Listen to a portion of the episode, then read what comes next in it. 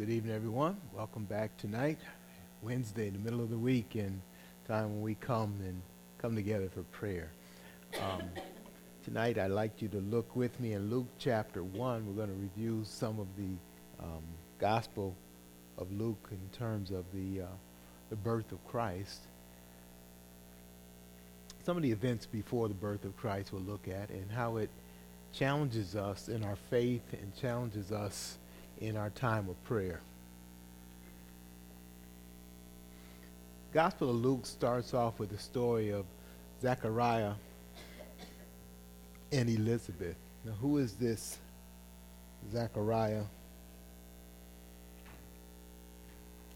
He's one who's part of the, he's a priest, and he's been assigned to do certain duties uh, it looks like they have a whole group of, of priests that do different duties, and it says it came by lot. In fact, it says here, um, verse 9, Luke chapter 1, verse 9, according to the custom of the priesthood, he was chosen by lot to enter the temple of the Lord and burn incense.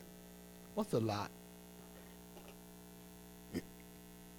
Say it again like dice. Yeah, we're scared to say that sometimes, but that's what it is.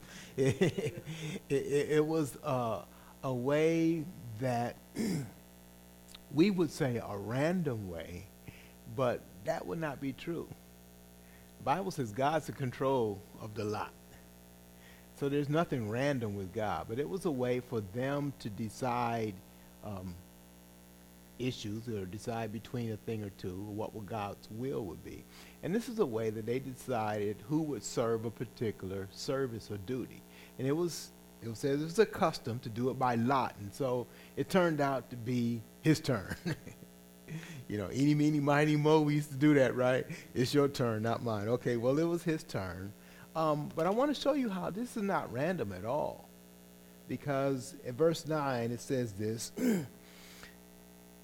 we read that. Look at verse 10. And the whole multitude of the people were praying outside at the hour of incense. And so here we see the place of prayer in this story. A whole group of people would meet regularly, and what would they do? They would pray. They would pray. We come together to meet regularly, and we come to pray.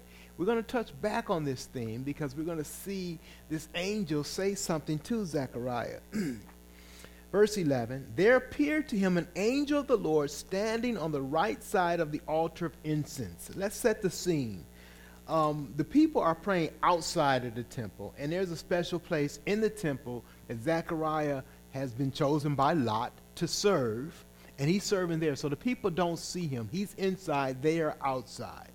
And so they're praying outside, and it says, On the inside, there appeared an angel of the Lord standing on the right side of the altar of incense. The altar of incense has to do with prayer too. We see that in Revelation, that it's as if, well, altar of incense, you know, just like, you know, some of us in our homes have fragrances that we you burn a candle or, or uh, a fragrance to, to just add a, a nice scent to your home. Well, the altar of incense was a perfume made up for the temple, and it was to go up in a fragrance that was pleasing to the Lord. So God likes good smelling things too. it's a reminder of the prayers of the saints that are pleasing to God. It's just like, you know, when when when that Thanksgiving meal is cooking in the home and you walk in, you open that door, like, ah, that smells good. That's, it reminds you not just of the food, but your smells remind you of everything associated with that food. I, I, I, I remind, I'm reminded, you know, when I cut the grass, even now, and I'm 60 years old, when I cut the grass, the smell of grass reminds me of something. I may not remind you of this, but it reminds me of football. we used to practice on the field, and you're in that grass all the time, and you smell it. I've associated that with my high school days of playing football. Um, and so even now, those smells we associate with certain things. And so this incense was a good aroma to God, um, and it was supposed to remind the people of God's pleasing in their prayer. And we see in Revelation, it says one of the things that the angels did, they took this alt, they took this incense and they let it go up into the heavens, let it go up to God. And God was saying, now is my time to answer every one of those prayers. We see that in Revelation because he's going to set his kingdom up. And that is the answer to all of our prayers. It is the answer to Lord, when are you going to save us from this wretched place and the misery that we live in, we're suffering that we are involved in. When are you going to save us from that? Tonight we'll be praying, Lord, heal my wife of cancer. Lord, uh, give a healing to those who are sick. Lord, let your gospel give healing to those who don't know Christ. Lord, heal this city from the sin that is plagued. It. And so our prayers are going up, and, and God is reminding us, I'm going to answer prayers in a big way when Christ returns. So we see Jesus' coming first was an answer to prayer. His second coming is going to be even more so an answer to prayer. So we see this altar of incense associated with uh, what Zechariah is doing. Verse 11. Now Zechariah was troubled when he saw him. Now that's a natural response. When we see an angel, there's fear invoked. Why is that? because angels are terrific beings. They're created by God. They, we don't understand a lot about them. Um, they are said to be spirits or spiritual beings that don't always manifest themselves in a way we can see it. And here's a time when God is letting, uh, letting this human being see it, and it is awesome. He is amazed, and the, the, the, the word that's used, fear you can imagine when we see something that's fearful, we can just kind of freeze up and we don't know what to do. And that was kind of um, Zechariah. And the first thing the angel says, Do not be afraid, Zechariah. And what did he say? For your prayer has been heard. Again, emphasis on prayer. Your prayer has been, well, which prayer? He answers, and your wife Elizabeth will bear you a son, and you shall call his name John. Now you know the story, and you know later on, uh, Zachariah is saying, "Well, wait, wait, wait, wait a minute. I'm old. My wife, she, you know, we ain't having no children." That's what he's saying. So he's like, "That ain't happening, right?" so the specific prayer, Zachariah had a prayer in his heart that I don't know if he had communicated or, or what, but God knew it. The angel says, I'm going to answer that prayer. Think about it. It's not just a selfish prayer. It may have been very selfish on, on Zachariah's part. I don't know. I, am not accusing him of that. I don't know his heart.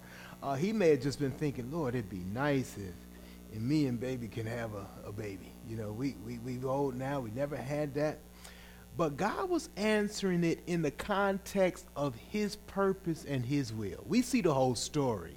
God is saying, I am raising a prophet to pave the way for the Savior. But in that, I'm answering your prayer. Think about this. God wants to do something far greater than we can even imagine, even in our prayer request that we bring to Him tonight. He is doing something that's on His agenda that may not even be on our thinking and our mind.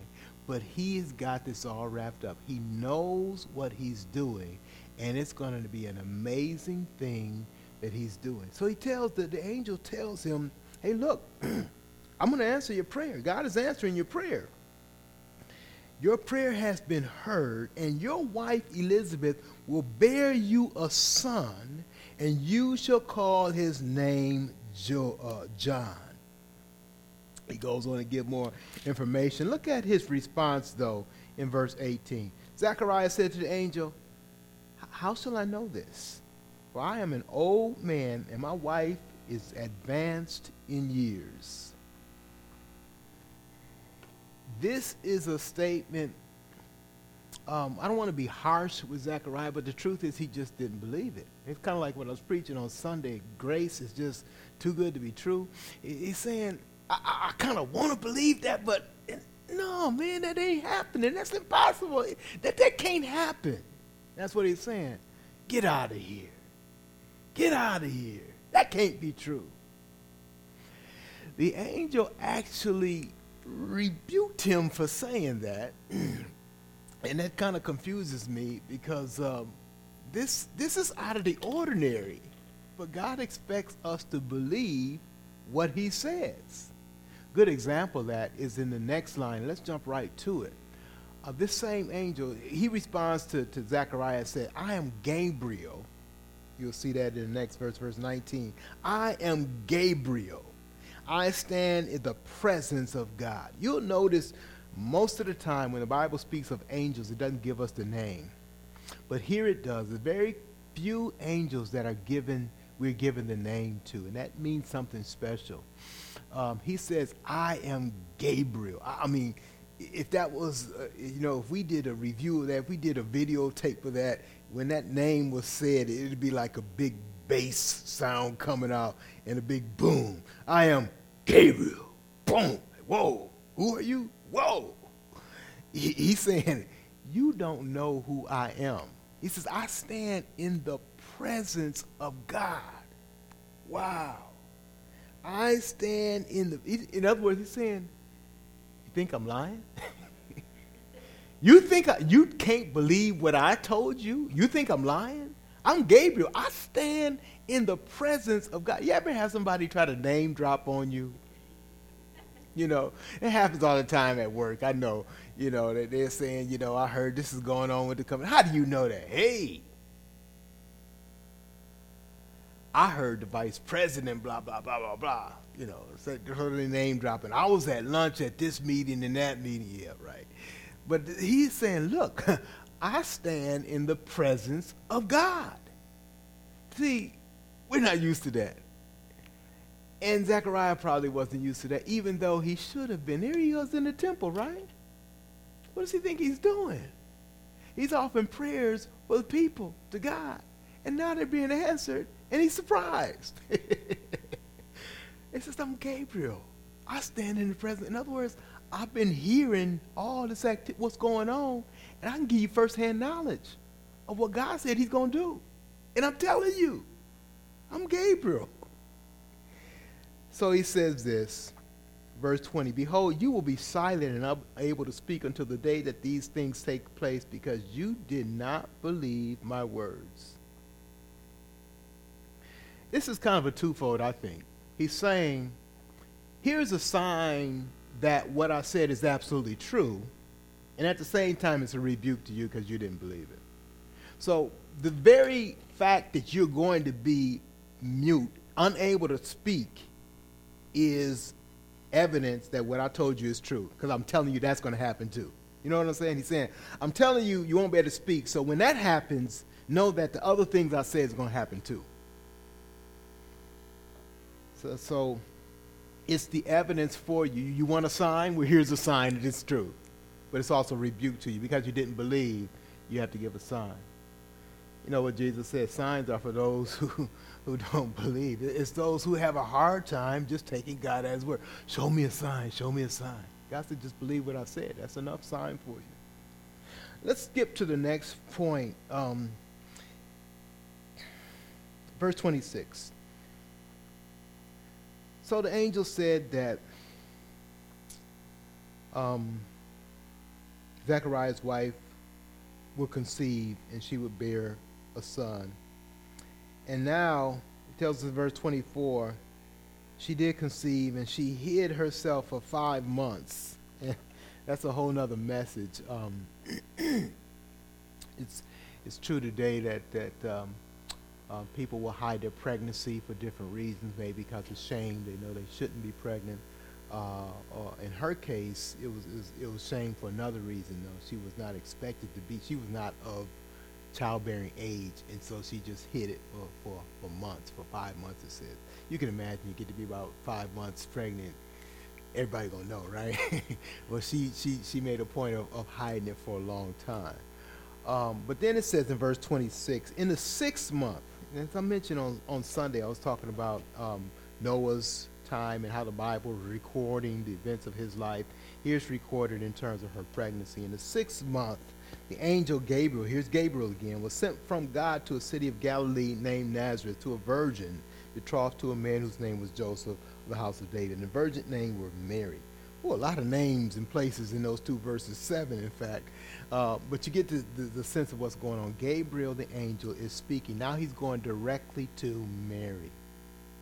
And he's going to speak to her. Notice how she takes the news and contrast that with how Zechariah takes the news. And challenge yourself with how do I show my trust and my belief in what God says. Okay? So, verse 30 the angel said to her, Do not be afraid, Mary, for you have found favor with God. And behold, you will conceive in your womb and bear a son, and you shall call his name Jesus. What's the greatest miracle? Elizabeth being past childbearing age and having a child, or Mary being a virgin without the act or input or interaction with any other human being becoming pregnant. You, you know, we say, well, both of those are, are miracles of God, and they truly are. They are miracles. But look at Mary's response. This is what the angel tells her.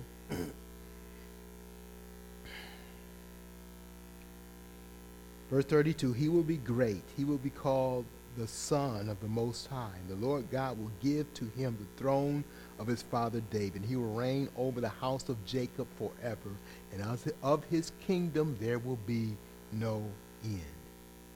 He's not mincing words here. He's saying this is the real deal, and this is God's appointed. Verse 34 Mary said to the angel, How will this be since I am a virgin? That's very much like the question that, that um, Zechariah said. It's like, wait a minute, wait a minute. I'm old. My wife is old. How's this happening? Well, Mary says, well, how's this going to be? I, am a virgin. And so it seems to be the same thing, but I think we'll notice a little bit of difference when you get to the end. Verse 35 The angel answered her, The Holy Spirit will come upon you.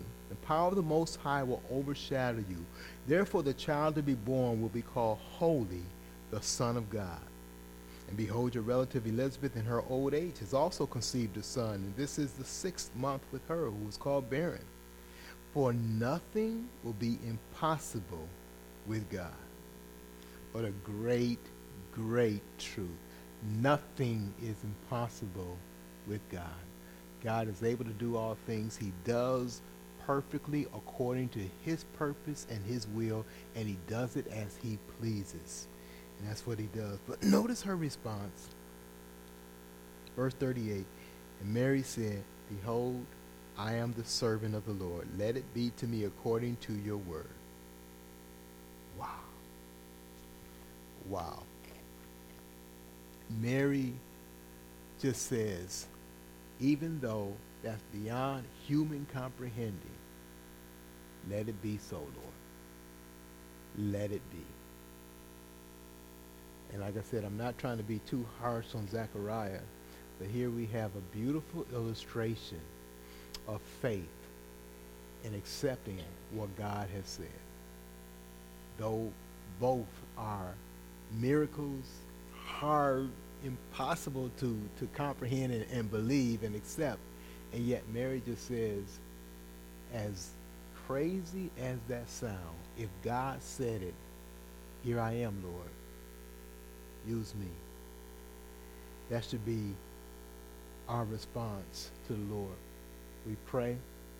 Lord, we know that nothing is impossible with you.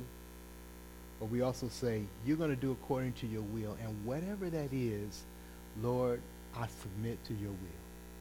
Here I am. Use me in whatever way you would, whatever way you'd like to use me. Not fighting against God, because we struggle to understand what's going on. We don't have to understand it, but we do need to do like Mary. I am your servant. Let it be according to your will. That's the beautiful illustration as we pray, as we bring our requests. God wants to work out his purpose, and he's doing that. Let us be those that just say, No, God, I don't understand. Yes, God, to your will yes to your will. I'm your servant. Do as you please.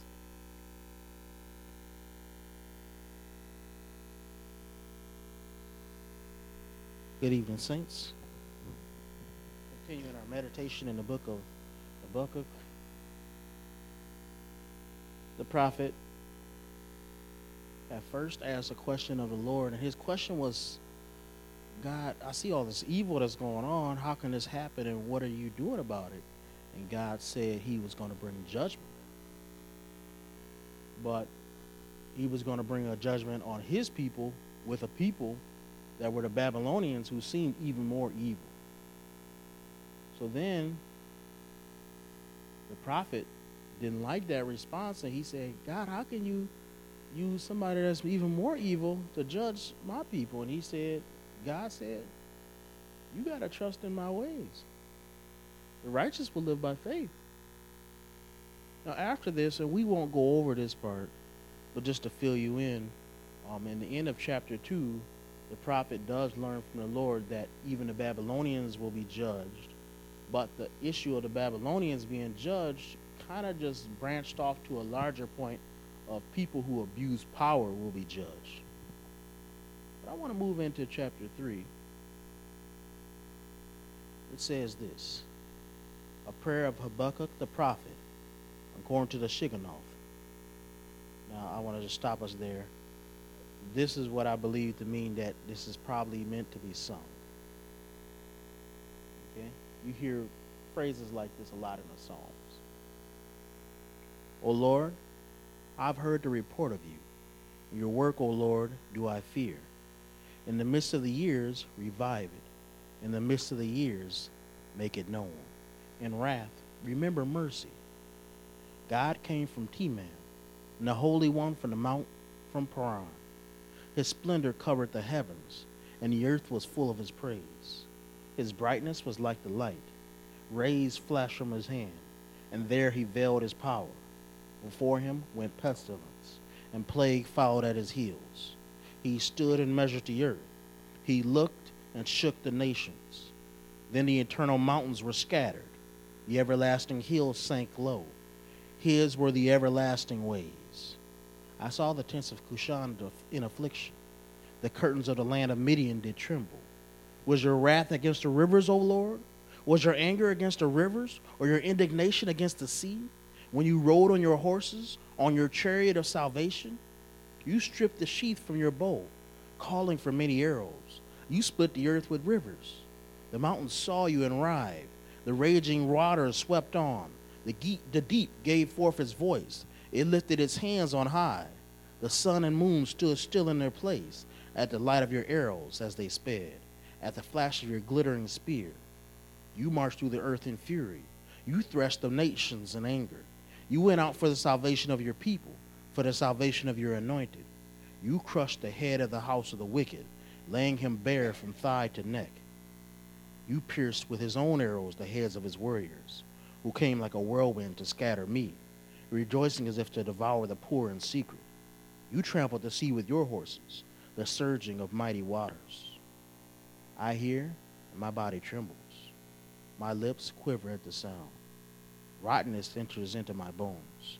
My legs tremble beneath me. Yet I will quietly wait for the day of trouble to come upon people, to come upon people who invade us. Though the fig tree should not blossom, nor fruit be on the vines, the produce of the olive fail, and the fields yield no fruit, the flock be cut off from the fold, and there be no herd in the stalls. Yet I will rejoice in the Lord. I will take joy in the God of my salvation. God, the Lord is my strength. He makes my feet like the deer's. He makes me tread on my high places.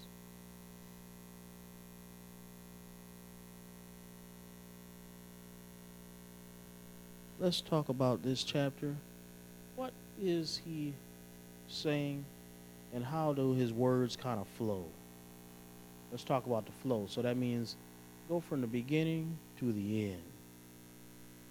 What is the first thing that he notices?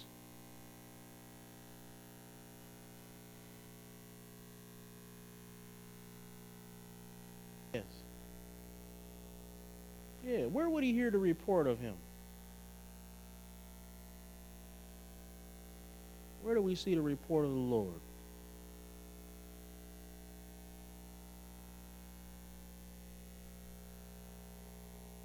Yep. So think about it this way. What you said, it kind of summarizes the two ways that we hear about God, the report of God, right? We hear about it from His Word, and we hear about it from His people. It's passed down, right? I might tell you what the Lord has done for me, and then you might look into the Word and see what the Lord says. So we got reports of the Lord, just like Habakkuk had reports of the Lord. But I think one thing that's interesting is he starts to say, I had reports and I, I feared. That's good, right? We should have reports and fear. We will never see Jesus in the flesh until some of us die or until he returns. But we still believe him. But there's one thing to hear of Jesus, and there's another thing to experience a sight of him ourselves. And I think for us as Christians, since we won't see Jesus in the flesh, the best that we have is when we first understood the person of the Holy Spirit. Maybe when you heard a very strong sermon, maybe when you heard a song that encouraged you, maybe when you were first saved, you felt it, maybe when you did what God really called you to do, you heard Him speak. Maybe when you prayed to Him, you heard Him reply back. Maybe when you were going through your day, you felt his nudge. But it's one thing to hear and read the report, but it's confirmed by his appearing. It lets us know that we don't believe in a fairy tale that we imagined. We actually experienced it. And he says, I experienced it. Now, when you think about all the great things that we have in this world, and you think about them, there's nothing really greater than creation. There's nothing more stable than a mountain. There's nothing more powerful than a river. Think about we use the rivers of Niagara Falls to power most of the state of New York, right? We use the forces of nature to do all the great things of technology we do today.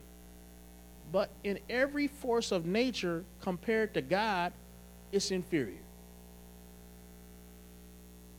So the prophet sees God against all the forces of nature, and he sees God as superior. The mountains seem like they're immovable. Who wants to walk through a mountain, right? But when the mountain sees God, it moves out the way.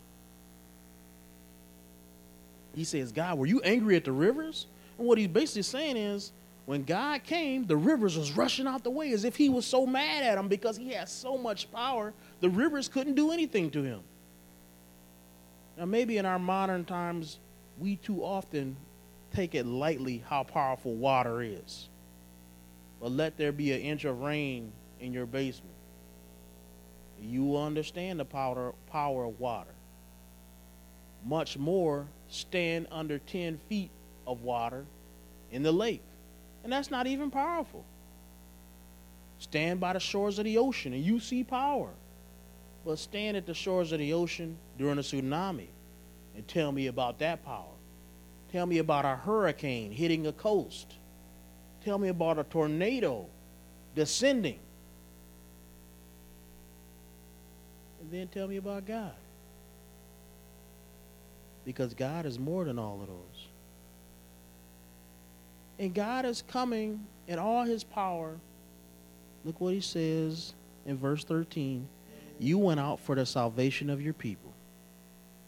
All that power is for us. Romans said he does all things for the good of the call.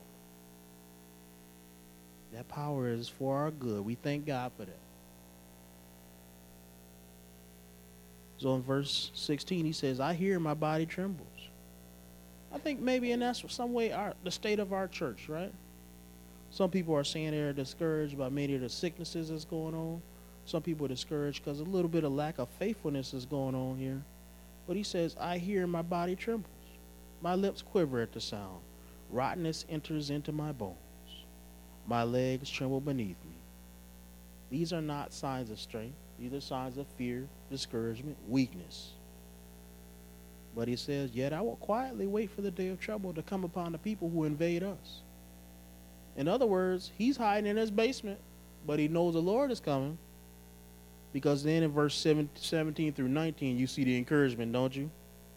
He said, God, I know if you throw off the whole calendar and fruit stops coming and there is no harvest and animals die, I'm not going to stop having faith in you.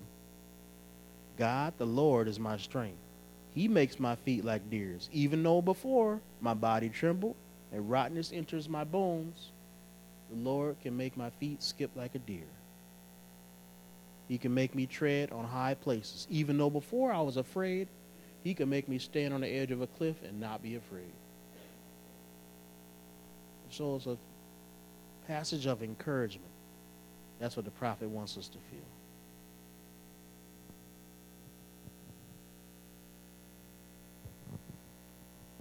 Evening, everybody. Today, super easy prayer time. Um, let's just have four people pray, um, and, and, I'll close this up. But I just want the prayer focus to be on just the gift of Christmas, on um, Christ coming so he can start his ministry here, and then obviously that ended in the eventual um, death and then resurrection, which is our salvation. So obviously that's the reason for the season. So I'll have four people pray, and then I will close.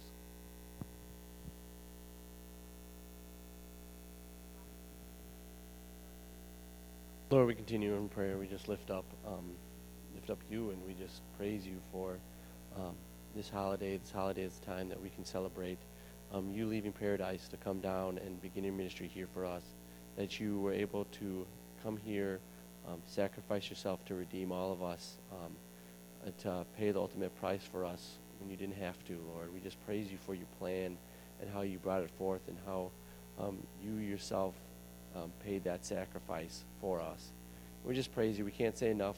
Um, we celebrate, we spend time to celebrate this holiday, thinking of um, exchanging gifts, but you were the gift, the greatest gift of us, given to us, all of us. We continue to just praise you. We ask that you help us to just be mindful of this holiday season um, as Christmas Day comes and we celebrate with our family, that we just remember that um, the focus is on you, and we just praise you for that. In your name we pray.